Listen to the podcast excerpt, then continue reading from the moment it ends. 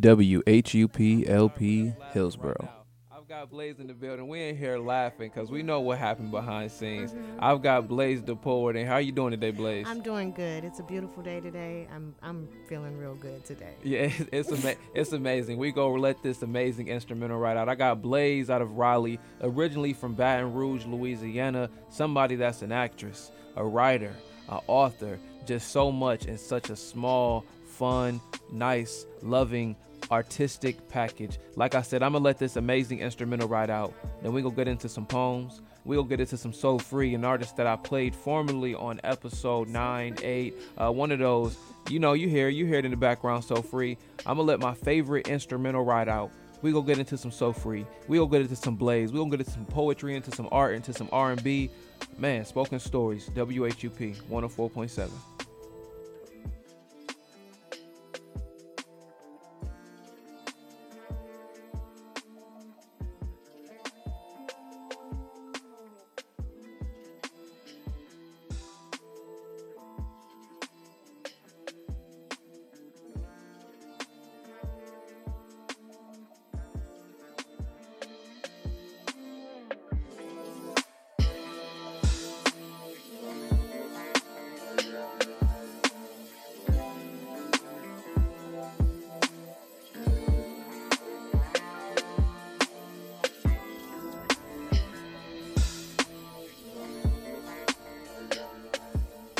Attention poets and those who enjoy poetry. You are now in tune to the world's definition of art, listeners being our body and our features being our heart. In honor of those who came before me, I welcome you all to Spoken Stories. We've got Blaze, we've got Soul Free.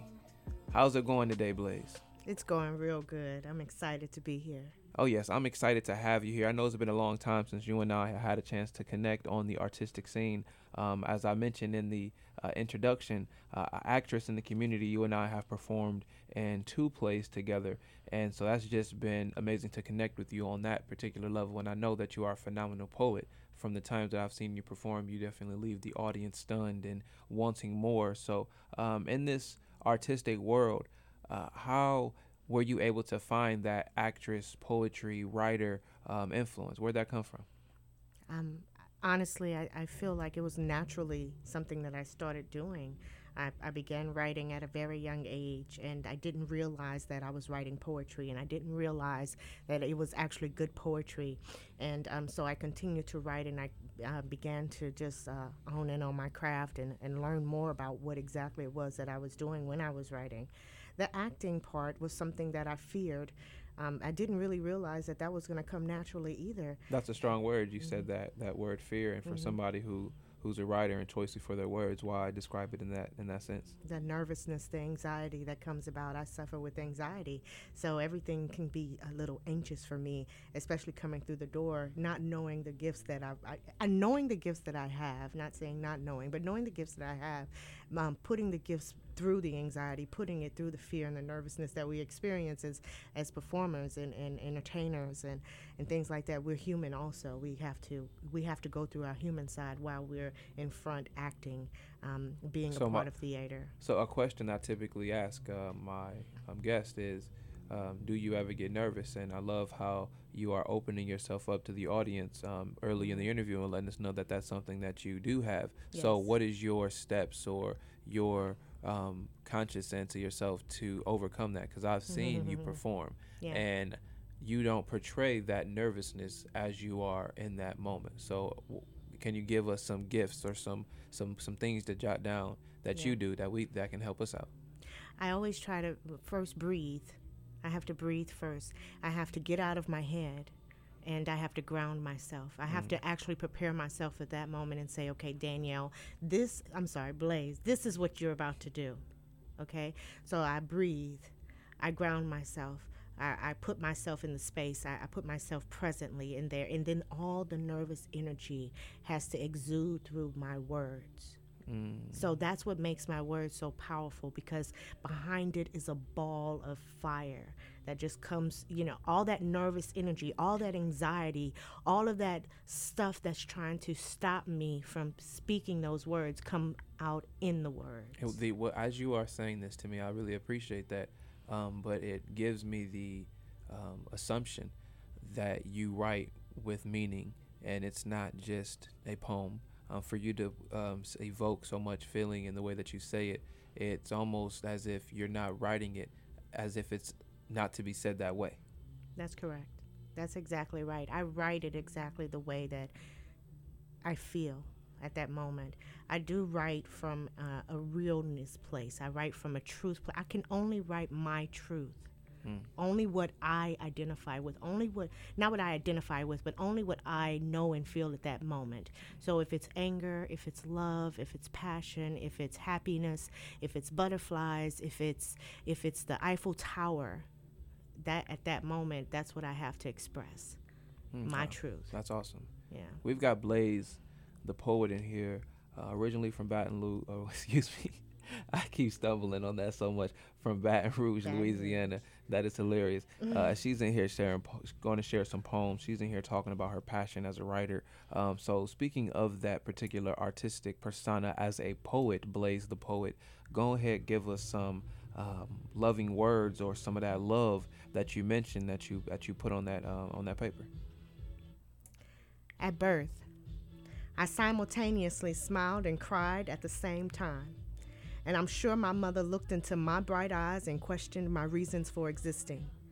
I was ready to grow into a bushel of blue tiger lilies, looking into daylight's eyes to see my future, touching moonlight's smile to taste my destiny, sprouting my minutes, turning them into moments, whispering into my leaves, flowering into something unforgettable, something karmically unspeakable. All the while, I was a handful of stained glass chips, purposeful and dangerous, watching days transform storms into hurricanes, defining my reasons for existing while sleeping, measuring my words and understanding that life is breathing in insanity and breathing out creativity. And today, I'll dance in front of wallpapered windows of stained glass tattooed in blue tiger lilies, because I still smile and cry at the same time.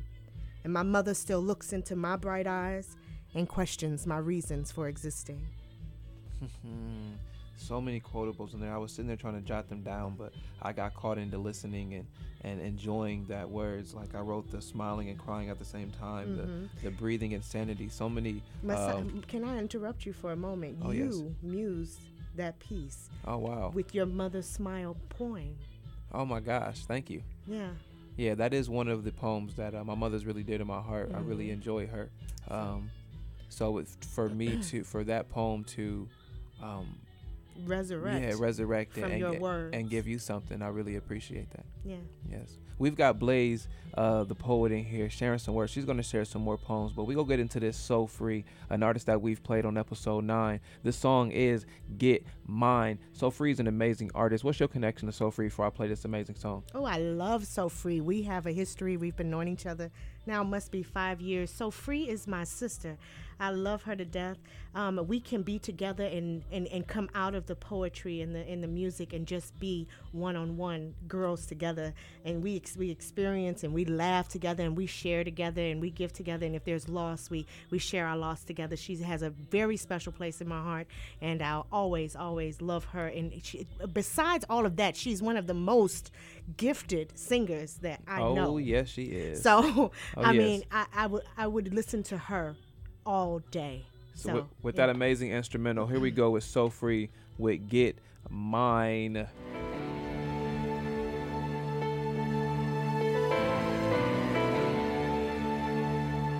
I see the light, gonna spread my wings, ready to fly. Only thing stopping me is me. Won't be afraid. Gonna get it before it's too late. Got something the world should see. They don't tell me no. Gotta keep on pushing. Oh, when the light is red, I'll still go. Won't get nowhere, just wishing. No, no. I work too hard to give it all up.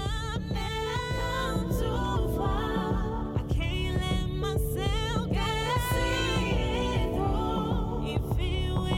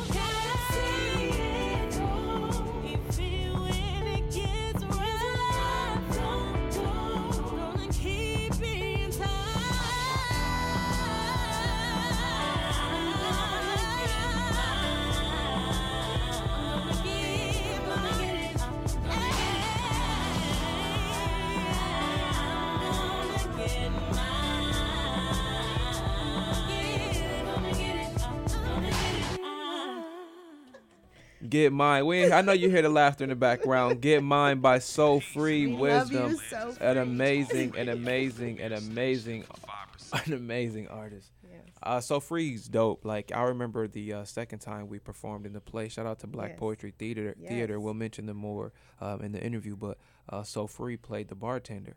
And it was so hard for you and I to be serious because she kept making us laugh. The whole time. Oh, yeah. So shout out to SoulFree for being talented, not taking herself too serious, and always being some good energy in the room. Shout out to SoulFree. If you don't know who she is, you need to check her out. SoulFree is doing phenomenal things, representing Raleigh, North Carolina. The beautiful singer-songwriter SoulFree has positioned herself to capture the eyes and ears of everyone in the industry with her harmonic melodies, soulful style, and charismatic performance energy. The world will soon know who SoulFree is. She's performed for women's empowerment. She has an amazing video, the only one, found on YouTube, all streaming platforms. She's dope. In 2016 and 18, SoulFree has been from 18. She's been on K97.5 plenty of times. Like I said, actress, performer. Her husband makes her beat. So just a phenomenal team together. So please shout out to SoulFree. Find her, link with her. You can find her on the website. You guys already know. Shout out to SoulFree at SoulFree. But back to Blaze and SoulFree. That sounds like some type of really dope book or a song or like a musical group. Blaze and SoulFree. You heard it right here first. Blaze and SoulFree. Blaze and SoulFree. So my question on that, Blaze and SoulFree. Blaze. Yes. Why poetry? Why? It's my voice. It's how I speak for myself. It's how I speak for others. It's how I exude myself. It's how I get my point across. It's therapy. It's how I breathe. So it's not just the artistic format, and like you just really spat out those words. You went on a intelligent rant. It was not just a fumble, a pollution of words. You really thought that route out and really put those words together collectively. It's not just an art form for you. Yeah. It's not just it's an art form in the appreciation factor. I appreciate what it is, but it started as a release. And so is that just for the writing poetry for yourself, or do you enjoy the listening and the soaking and reading poetry as well? I enjoy the sponging. I enjoy the reading. I enjoy the listening. I enjoy any form of poetry if I'm just looking at it on a wall. So the appreciation of the art form is definitely there. I guess considering the poem that you recited, that poem is an testament of that, because you said you heard the poem that I spat for my mother, and then you wrote that poem. So like she's really, that wasn't impromptu right there. I guess that is really an testament. That's genuine. Yes. All right, give me some poets that you like, so these listeners can kind of find some for themselves. So I love Asana Hanu. Everybody, I laugh so much because everybody mentions Asana Hanu. Yeah. So I'm glad that I haven't released his episode yet. Yeah. You know what I'm saying? Yeah, it's coming, and he's amazing. I love Zero Skidmore. Where's Zero Skidmore? Baton Rouge, awesome. Baton Rouge. Shout out to Zero. Yeah, he's wonderful. I love Donny Rose. I love Will. Endless Will. Hey, shout out to Endless Will. Yeah, shout out to Endless. That's what's up. Thank you. I love, you know. What is it about these poets that you're naming? And I'm not directing this question to say that they all have something alike by any means, but what is it about like these poets and the poems that you are navigated to, or that make you like them? You get what I'm saying? Like, why that? Is it the style, the persona, the performance? Like, give me some insight on why you are picking these particular poets. Because I can relate to these poets. I see the human side of these poets. I know what it takes to get the poem out, and I have an appreciation for these people that do so much work in the community, so much besides, you know, working full-time jobs, teaching in the community, making sure that the poetry community lifestyle. I love that. Yes, you are enjoying that lifestyle. I'm enjoying the fact that There's no excuses behind the work. It's getting done. It's getting done. You have a team of children, and you're still here pushing the art. So that's my appreciation for these poets. And it's not that any other poet, all poets are wonderful, whether you're a beginning poet, an intermediate poet, an advanced poet. Everyone is appreciated in this art. But when you relate to the audience, and the audience knows that, you know, I just had a 12-hour workday, or the day my father died, I had a show that night. So when I walked in the building, they said, "We did not expect to see you." And I said, "But I have work to do. I have work to do. I have to release this art. I have to get this out." I love that. Right. So, you know, just knowing that, I feel like that's a need that we have as writers and artists, that we can't just do it for the entertainment aspect, because it's a need. We go through this life every day where we're not necessarily able to control the adverse situations. Right. Like, you don't know when your tire is going to be flat. Yeah. You don't know when somebody's going to have an attitude that you approach. Just a million things that you can think of that you cannot control, but that art, that pen to that paper, that is that. And it's not even the sense of the longing for control, but that is the release. That is a controlled situation, in my opinion, is a release, right? Exactly. It is. Oh, yes. Exactly. Speaking on those releases and those poems, can I get another one? Yeah, I'm gonna share this one because I just mentioned my father passed away in July of 2017, and it's about to come up on a year. So it's about to come up on a year. Yeah.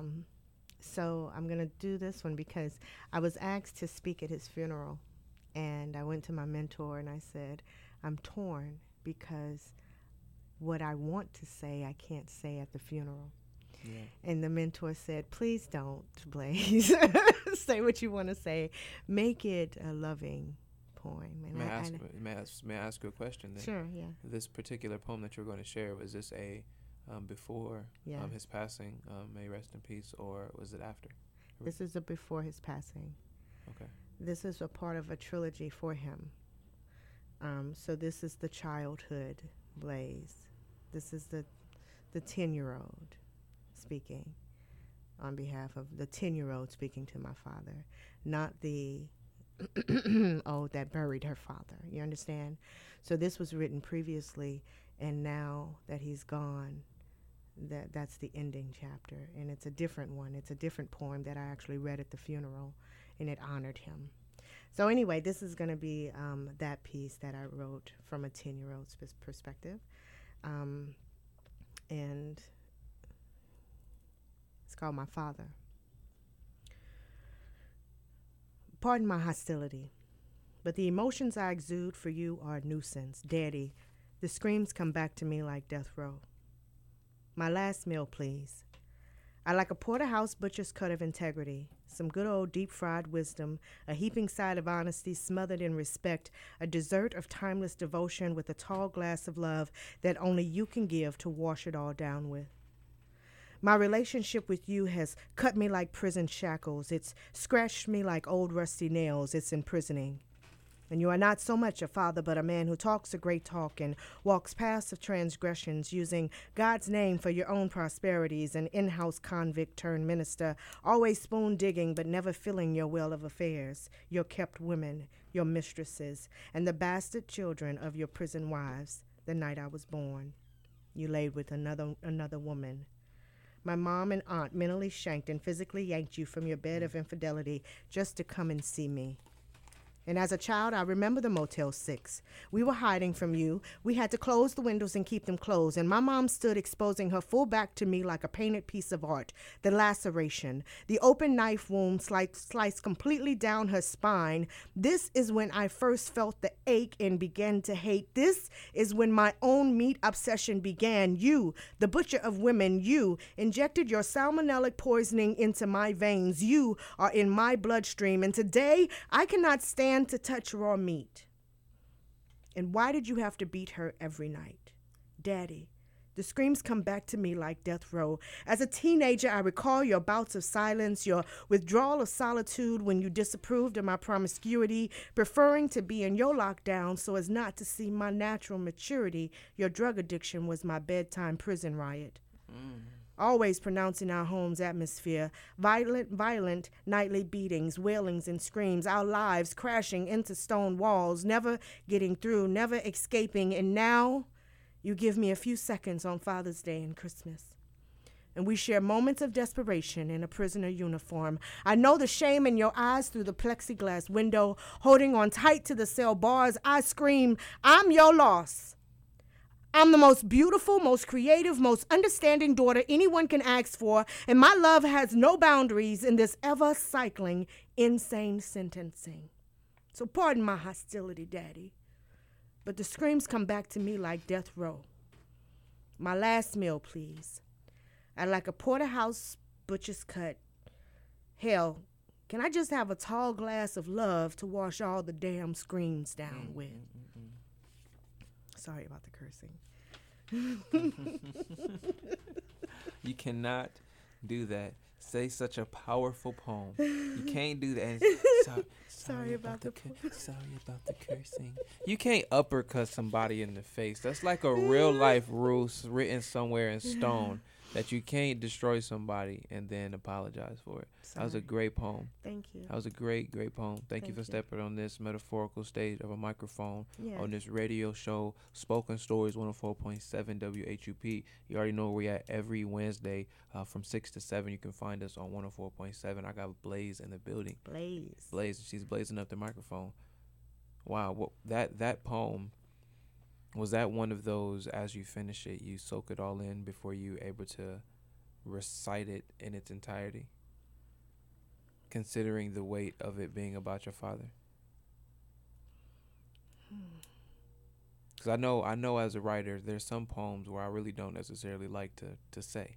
And that's where, like, you really don't want to say it, but it's your poem. Like, I wrote it for that moment. But once it's done and you soak on what you put on paper, it's almost a little apprehensive to put it out there. That's what I'm saying. Yeah. It's a heavy poem for me because of the recent passing of my father.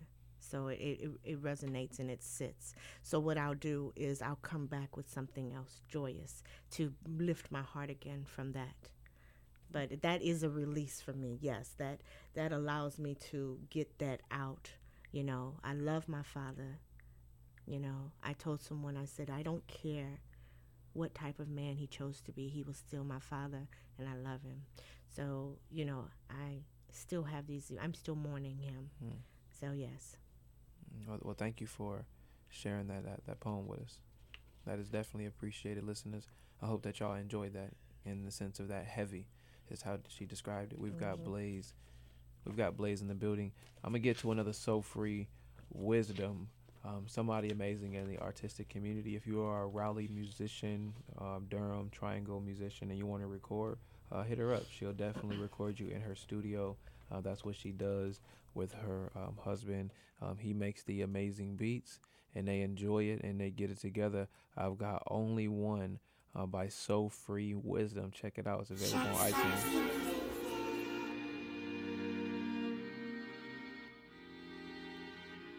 Tell me I'm the only one.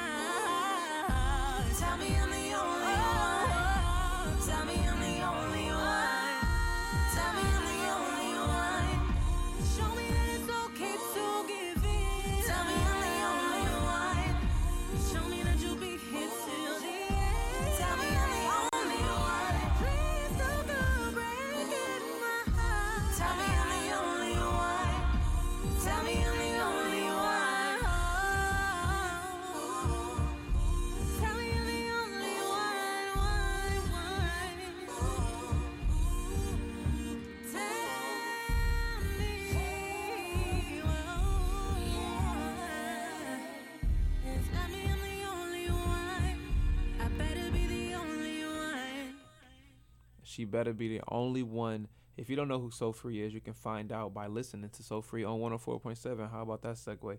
SoulFree is amazing. The Only One by SoulFree can be found on iTunes, Google Play, everything SoulFree, at SoulFree. At SoulFree. She dope. Shout out to SoulFree. Blaze. Yeah. Blaze, Blaze, Blaze. You blazing up the microphone with this poetry. You've mentioned Asana Hanu and his influence. You've mentioned some of the poets in Baton Rouge, Louisiana, with their influence. You've even mentioned Endless Will with my influence. I'm so crazy today. Are there any poets that you have influenced that you would like to shout out? Oh, my goodness. I created the Shade Tree so that artists can come together and write. Didn't matter what we write. And so out of that, I have lots of poets that have come out of that are instrumental in the poetry community. Alice is one of my favorite poets, and Tana is one of my favorite poets coming out of that. I know Alice. She's an amazing poet. I love Alice. I wanted to mention. Can I mention Nikki, the poet, Nikki? Oh yes. Yeah, that's my So I mentored her. It's hard for me to be. They come and say, "Hey, this is my mentor," and I feel honored by that because I'm so used to being mentored and taught. So when you teach, and then the students come back and say, "You taught me this," it feels good. Like I actually accomplished something. I feel like that sense of enjoyment of the art is the sense to be taught, anyways. Just the reflection of how you really evoke it. Mm-hmm. I'm not surprised somebody would say, "Hey, do you mind giving me some insight or teaching me or putting me under your wing and helping me?" And I know how humble of a person that you are. You're like, "Wow, you don't have anything different that I don't have. Like we're on the same plane. That's just how that's just how you are." Not boasting you up, but that's just how you are. You're really nice about that. Yes. But I can see you have that in you, and everybody has it in you. So it's just about teaching the next person next to you. I do offer by criticisms and suggestions because we have to we need criticism in this art form. It's definitely important. Speaking of that criticism, what's been one of the most delightful or best things that's been said about your art? I make people cry. You've made someone cry. I love that. I've made them cry, and so they'll come and say, "I didn't know how I felt until I heard the poem." Yeah. And once they say that, "You helped me to realize," or "That's exactly how I was feeling. You said everything that I needed to say." Mm. And then considering about what you said earlier in the interview, the feeling that you put behind that, that's great for that feeling to come out of it. Mm-hmm. That's really powerful right there. You said that I may have even written that poem in wraps or in under the umbrella of that feeling, and for you to share it, and for somebody you don't know to come to you and be evoked by that exact feeling, that's amazing. That's what happens. It comes through the words. So there's a feeling, then the words are spoken, and then someone feels it. Yes. It ministers somewhere. It resonates somewhere. I remember when we did the Black Poetry Theater, that amazing play, and you performed that poem, and the way that you just tapped into the character with your hands over your head and swaying your body and your hand gestures to the crowd and speaking to this particular side on one side, and just the cadence in the poem, you really embodied that performance. And afterwards, as the play wind down and it was over and we were communicating with the audience, to see the audience members approach you and beeline to you and compliment you on that poem and that performance, and not just compliment you but start a conversation behind it, was really fun to see. As an artist myself and somebody who was enjoying the poem even though I was in it, I really enjoyed that, watching somebody beeline towards you to not only compliment you over that poem and that performance, but it sparked a conversation that you were trapped into that world with them for a moment. Yes. You really started a whole little section of conversations about that particular moment. And so as you mentioned, somebody coming up to you and cry. Audience, this is something that I've seen by myself in the sense of somebody really wrapping themselves in that feeling, in that mm-hmm. emotion, in that poem. Mm-hmm. Oh, yes. Yeah. You have to connect with the audience. Whether, it doesn't matter what the word is.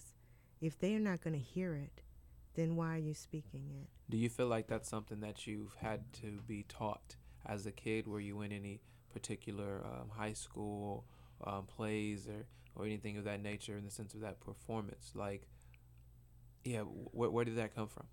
I mean, in college I was in a play, and it was a comedy, but the performance that we did with the Black Poetry Theater, the truth resonated because the poem was my actual life. Mm-hmm.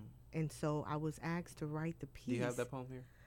I have that poem. I'd have to go through these poems, but I have that poem. Do you mind sharing and consider? I feel like it'd be so disrespectful to not share it. Yeah, that'd have been so disrespectful to have like really talked about that poem for a while, and then you said something else, and I cut to music. That'd have been like, that was pointless. Yes. My fault, audience. I guess we should have built up to that, but that just lets you know how much we're enjoying ourselves. We're just comfortable. Like, I really want you guys to hear that. She's flipping through an actual notebook. This is an actual writer I have beside me. That's sometimes we have poets and they come in here and they spit poems off the top of their head, and that's amazing. But I appreciate this process. In the background, you hear the page flips. Appreciate spoken stories for what it is. These are spoken stories. Two people conversating about art, enjoying music, talking about the writing process. This is great. Yeah, it is. Yes. I'll spit a poem. I know you mentioned that poem about my mother. While Blaze gets her poem together, I will spit the poem about my mom. If you don't mind, I'll ask my guest. Do you mind if I spit that? No, I don't mind at all. I love it. All right, here we go.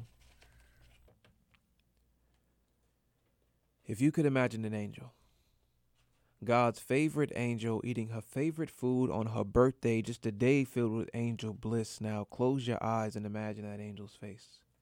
That expression of happiness, literally the best smile that an angel can give. Now magnify that joyfulness by 10, and what you're looking at is my mother's smile. A smile so big that is what everyone usually notices first. A smile so big with dimple on cheek, squinted eye, teeth brighter than a full moon on a cloudless summer night that you really can't help but notice and even smile back. I remember when I was a child. My mom and I would play this game. It didn't have much of a name. It didn't make much sense. I would make silly noises mimicking her favorite cartoons, and I would win. When she laughed, I would always win. That's one of my favorite memories. I have put it away in life safe, lock case, and I glance when I need to smile. Her smile is what she gave me. A smile hand-drawn by God from trees on paper that grew in his garden. He etched each intricacy, putting so much detail into a smile that I can't help but to enjoy him and to think that he wants me to be happy. Because when I was born and opened eyes for first time, her smile is what I seen. Enhanced by bright hospital light, I swear I saw God in that gleam. They say that when I was born that I didn't even cry. I'm 100% sure that my mother's smile is the reason why. Love that poem. Thank you, Mom. I really, really love my mom. Like, her and I, just as any other kids and their parents, they've had their ups and downs and getting to understand each other as adults. But, like, I really, really love my mom. Like, she has, she's gifted my daughter with her smile. Like, in real life, like, that poem's about my mom's smile. That's no fabrication. Mm-hmm. And my daughter has a big smile just like that, like, so it's really funny. Right. I'm still looking for this poem. I've got two books, but I'm still looking for it. Oh, that's all right. We've got plenty other poems. The amazing thing about having a writer author in here is the poem that we introduced is that if you want to hear it that bad, you better buy her book. Hey, so shout out to that. That was like a little mind warp that we just gave you. We even broke to another poem so you can anticipate that poem that I know you all is going to hear. So I may have to bring another poem and keep looking for it. It's in here. You know I have it, but I have so many that I have to get my hands on it. Speaking of how many poems you have, like, when do you write? How do you write? What's the writing process? Like, you mentioned how many. You kind of told me earlier that you have, like, a million. So, like, what about a million? Yeah, you got about a million. So what's your writing process? It's usually the middle of the night, the wakening hour they call it, but it's usually in the nighttime. There's a muse. Something muses it. Anything. You can muse from a tree. I mean, you can muse from a flower. You don't have to have a specific muse, but something muses it. Something has to be released, and then the writing begins. And normally I brainstorm. So you sleep, wake up, write, sleep. Normally it's going into sleep. Normally I can't sleep. Mm-hmm. So I don't sleep, no. Normally I can't sleep. And then once I'm in that mode, it don't stop. Then you get right. You get in that not sleep. I'm about to create. That's a good create. I bet that's a good yeah, like I'm not, endorphin. Or right. I bet, what is that, like serotonin? Or there's a particular word for that I don't know, obviously, because I'm just saying a bunch of random words. But well, yeah. Right. So there is no sleep until that gets done. And then it just keeps going. It can go on for hours. Mm. So. You mentioned your father and your family members. Have you always had this artistic niche about yourself? Like, would your family members describe you and say, yes, we knew Danielle was an artist growing up? Yes. Like, you're smiling as I know you can't see this, but that was like a smile as you said that. I'm pretty sure the imagery in your head of little Blaze popped up. And you, give us some description of that little artist. I've always been... singing or dancing or writing, once I did kind of grow into myself, I became different from everyone else. I guess you can say I was very unique in my high school and things like that. I was very unique. And so my father he would sing all the time. He would write all the time. That's where the smile came from, because it kind of, my family was into music, a lot of music. It was always music, island music and things like that going on. So my brother was into the congas and, we all kind of found our niche, either whether it was painting or singing or whatever we did. But as a child, I was always unique. I was always a standout. Mm. Yeah, it was different. So that's what's up. Yeah, so is that something that you try to influence on the Shade Tree? You mentioned the community that you work with. Mm-hmm. Is that appreciation for standing out? Do you try to influence the people around you in your circle of influence to adapt that? I do. What people say is a lot of times people say, I want to be able to write like you. I want to be able to spit like you. And the thing is you're not going to be me. You have to be you. That's the only way you're going to stand out. You can't even imagine how many times I've been in a place and I'm listening and I hear someone else from another place. Have you ever done that before, Will? Like you're listening to the poet and you hear the mentor, and it's kind of like, okay, I don't need to hear your mentor. I need to hear you as a person. That's the only way you're going to stand out, because I know your mentor and I know their style and flow. So you can't come behind them and do that. You have to be on your own. I understand picking up little nuances here and there. That's all fine and dandy, but just be yourself, because no one can be yourself but you. So Free told me that. You know what's so awesome is that I promise you, I have said that on air before. I'm not exactly sure what episode, but for my avid listeners, I appreciate you all. But I remember saying that I wish that there wasn't a replication. Like, we didn't have that in our minds. Like the learning aspect would be great, but if we could get it out of our mind to repeat is negative. That's Michael right. Jordan jumped from the free throw line because Julius Erving jumped from the free throw line, and then people constantly did it. But if we didn't have it in our mind to replicate, somebody would have tried to do it from the three-point line. Exactly. Or would have done something different because it wasn't created. That's what I'm saying, the sense of creativity. That's right. So that originality, and it's crazy because as hard as it is for us to admit, I don't care who you are, you appreciate somebody who's original.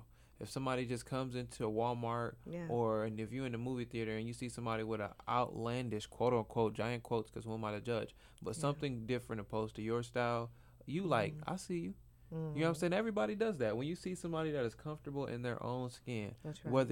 I don't care who you are, whether you want to admit it, you appreciate that person, and you might even pick on them. That's right. You might even pick on them and bully them because you appreciate it that much. Like they just they standing out way too much. That's right.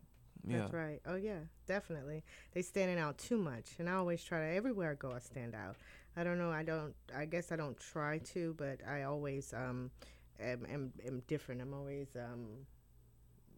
bringing my own lane. When you are an artist, it's hard not to. I'm in school right now, and it's funny because one of my professors was like, "Man, William, you ask a lot of questions, and they're not bad questions, but you are inquisitive." I said, "Because I want to make sure what I'm doing, and I'm an artist. Like I'm always going to question what you say, not in the sense of a debate, but a sense of an understanding that I can formulate. You know what I'm saying?" And I said that, and I was like, that makes sense. You know what I'm saying? And I wasn't even trying to do it for any approval, but the comfortability of, hold on, let me make sure I'm still being me in every situation and not being a robot type crap. Right. That's right. I'm still looking. Go ahead, spend something else on it.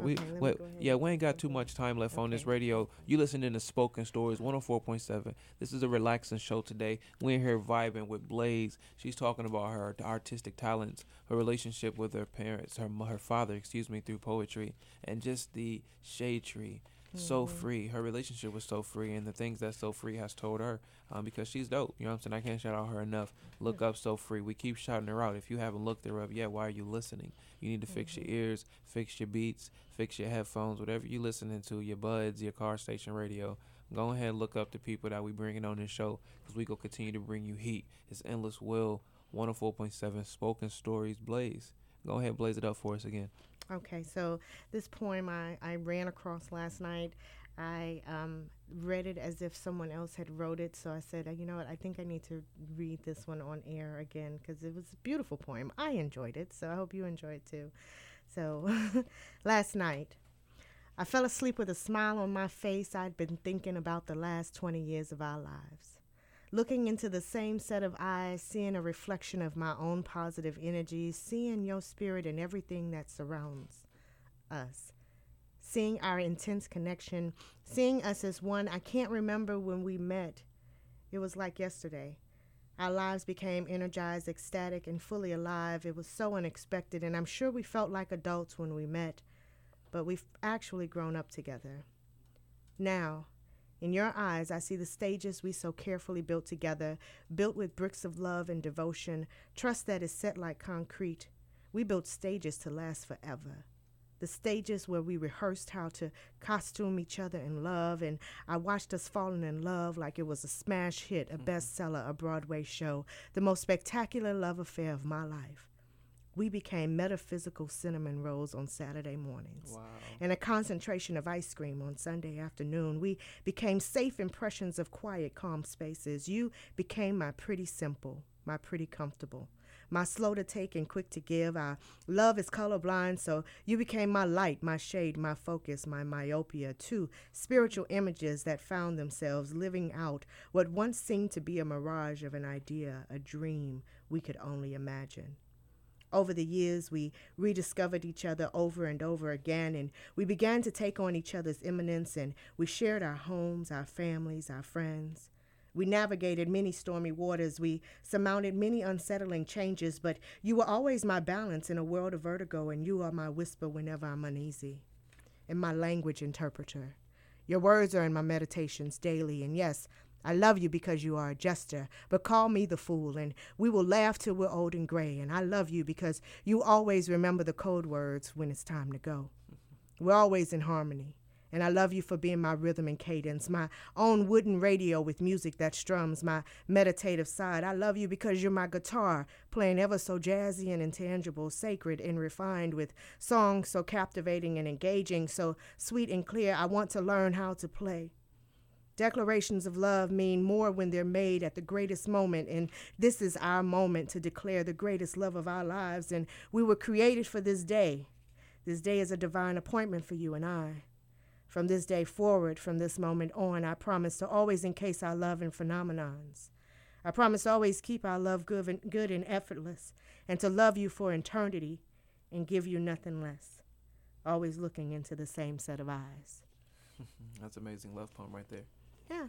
that I'm not going to forget that you said I ran across this poem, like that you wrote that. You have so many poems, and you're like, oh, I just tripped over this poem. Yeah, that's an amazing love poem. Walking through the house, tripped like, over it, fell. Sorry.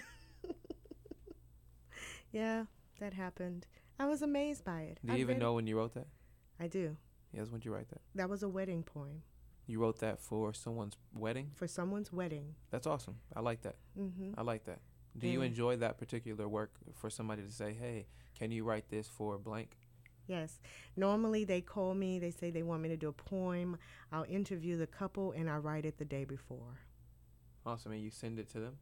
And I do the poem, and I give them a copy of it, a framed copy of it, and I sign it. You know, I think you are one of the first people I've seen with the framed poetry. I remember that. Mm-hmm. I was like, I see you out here. That was really nice, and it was beautiful, so it's very, very well done.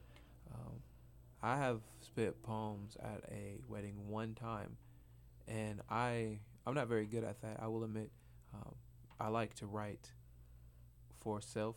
It's hard for me to tap into that situation. I've actually put myself in predicaments. I'm probably like spilling beans that I'm not supposed to. Or somebody asks, and I'll try, and then I'm like, no. And they're like, come on, bro. Like, you already told me, yeah. Yeah, yeah. Yeah, you already done told me, yeah. Like, they're excited about it because they might be a fan of my work, but I'm I struggle with that sometimes. Yeah. But it is what it is. Maybe that's some growth that I need to step into. Exactly. What advice would you give me? Like, me personally, nobody else listen to this. Turn this part down. Nobody else listen. This is just for me. Okay. What advice would you give me for that? Somebody asking me to write a poem for their situation, because you said you have the interview process. I've never done that, so that's one thing right there. I would definitely be familiar with your subjects because you're writing it for them. So when they go back 20 years later, you want them to still be able to relate to the poem. So that's why I interview the subjects. I ask them, how they fell in love. And I don't pick up, I'm not really listening for how they fell in love. I'm picking up on the butterfly that they saw together, or what does that mean, that butterfly? They might say, I like that. We were on a first date, and I can remember I went to kiss, and she rolled the window up. And I might mention that in the poem, the windows. That's the butterfly they see, right, that they saw together. So something, we're not listening to the actual story. We're listening for the nuances. That's wisdom right there, like that. Yeah, that keep them, that's what keeps them, that moment, that thing that reminds them of the moment that they fell in love. That's what you want you want to write to them about, and let them know, I was listening to your heart, not your story. I wasn't writing the poem. I was writing your story. I was writing your story. And so when I do that, I make sure that they can relate to the poem. And when they go back and they read it, or they listen to their wedding video, it's talking about their love. We've got Blaze in here giving us so much wisdom.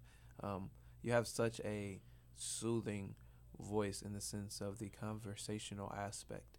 And then as you begin to recite that poem, that power comes. So we don't have much longer. We've only got a couple more minutes left on the show. So I'm going to ask, can we get another one of those powerful pieces before I play the last song by SoulFree, Trying to Remember. We've got Blaze. Before you go ahead and share that last poem, go ahead and shout out your Instagrams and your Facebooks, and let people know where they can find you.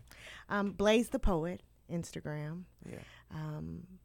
Blaze the Poet, Facebook. Danielle Cortez on Facebook. Believe in Thyself at Hotmail, or Danielle.Cortez76@Yahoo. That's how you can find me. Or you just hit up Will, and he'll hit me up, and we can go from there. Oh yes, because I'm definitely going to have the link to Blaze. Yeah. I'm definitely going to have a link for Blaze on the website. So if you're looking for her, just click up a button, you're gonna be able to find her. Mm-hmm. But thank you so much for coming on. I appreciate you so much. It's my pleasure. Everything that you are doing and the energy that you bring into the studio. Thank you. Go ahead, Blaze it up for us. All right. So, guys, I promise if you get my book later on, you'll hear the poem that Will was talking about, but we didn't find it. It's in another book today. So, all right. So my last poem I'm going to spit, Poets in Wonderland. It's one of my favorite pieces right now. It's just so animated. So, last night, I dreamt of Paris, a city overflowing with great literary cafes, hangouts for artists like Césaire and Hemingway. Their literary genius still hangs in the air, still lingers like dewdrops hanging from street lamps lining the sidewalks. I dreamt I crossed Pont des Arts, whimsical and amusing, quite bizarre. At the end of Champs-Élysées was an Alice in Wonderland table of poets, sipping and serving French roast café. Erratically wheeling away the day, all wearing red berets, and I took my seat, a white upholstered chair, fit for a queen like myself. It was fabulous and with lots of flair, when suddenly Langston Hughes lifts his cup for a toast. Hold fast to dreams, for if dreams die, life is a broken-winged bird that cannot fly. And as you can see the red-crested cardinal flying through the center of the Eiffel Tower, you'll also see that dreams are real. So hold on to your dreams. Wrap them up, protect and preserve them. Hold on to dreams like you hold on to strange purpose, like you hold on to odd intentions, like you hold on to crazy ideas. Hold on to them until maybe they come true.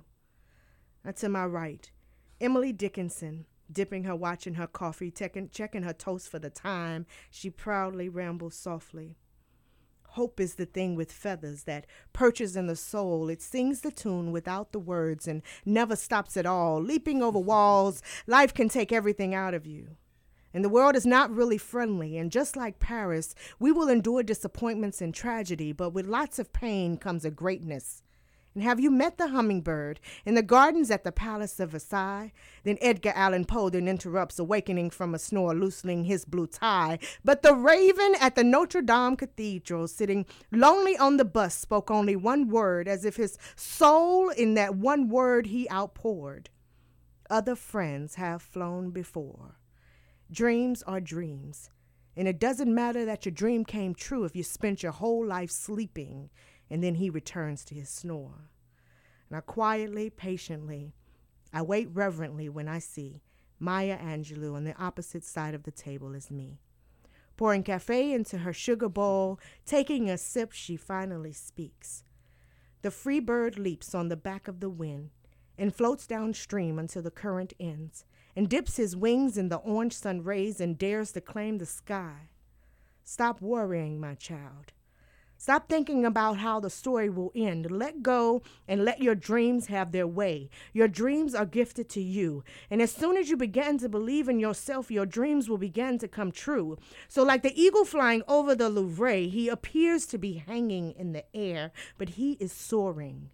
And no bird soars too high if he soars with his own wings. So get ready, my dear. Get ready to fly. Wow. That was a poem right there. That was a poem, like the epitome, the embodiment, what, how you would teach it. That was really beautiful. The segue between the different poets, how they all connected it with the bird and the fly, and they all put their own twist in it, from Emily to Maya. Mm-hmm. That was a really good poem. I love how when you were sharing that poem with us, like you really had your finger pointed and you were doing your hand mm-hmm. gestures as you were getting into that. That was a really powerful piece. Thank you so much for being a guest on this show, Spoken Stories. This has been so enjoyable. Yes. It's been too long. We don't need to make it this long again before we hang out. Let's hang out more. 104.7 Spoken Stories. My last question for you is, did you enjoy yourself? Oh, man, I had a blast. I could do this all day. Let's do some more poetry. Hey, let's do some more poetry. I'm going to make sure I bring you in on another episode. I would love to be back. Thank you. Thank you so much. I'm going to close out with So Free and Trying to Remember. You know where you at. Spoken Stories every Wednesday from 6 to 7, 104.7 locally in Hillsboro. You can find us on your local everywhere. But look on podcasts, Apple Podcasts, Google Podcasts, Spoken Stories. You'll find me. Google Spoken Stories. You know where you at if you want to listen. Trying to Remember. When music was really music, I'm trying to remember way back in the trying to remember when R&B can make you fall in love. I'm trying to remember the heart of R&B. Sunny days, smile on my when I just wait. I know my favorite song is about to play. Real love by legendary Mary J. Or maybe a little bit of R. Kelly. I'll even take a little Billie Holiday. I just wanna go back to the day when real music captured me in every way. Trying to remember when music was really music. I'm trying to remember.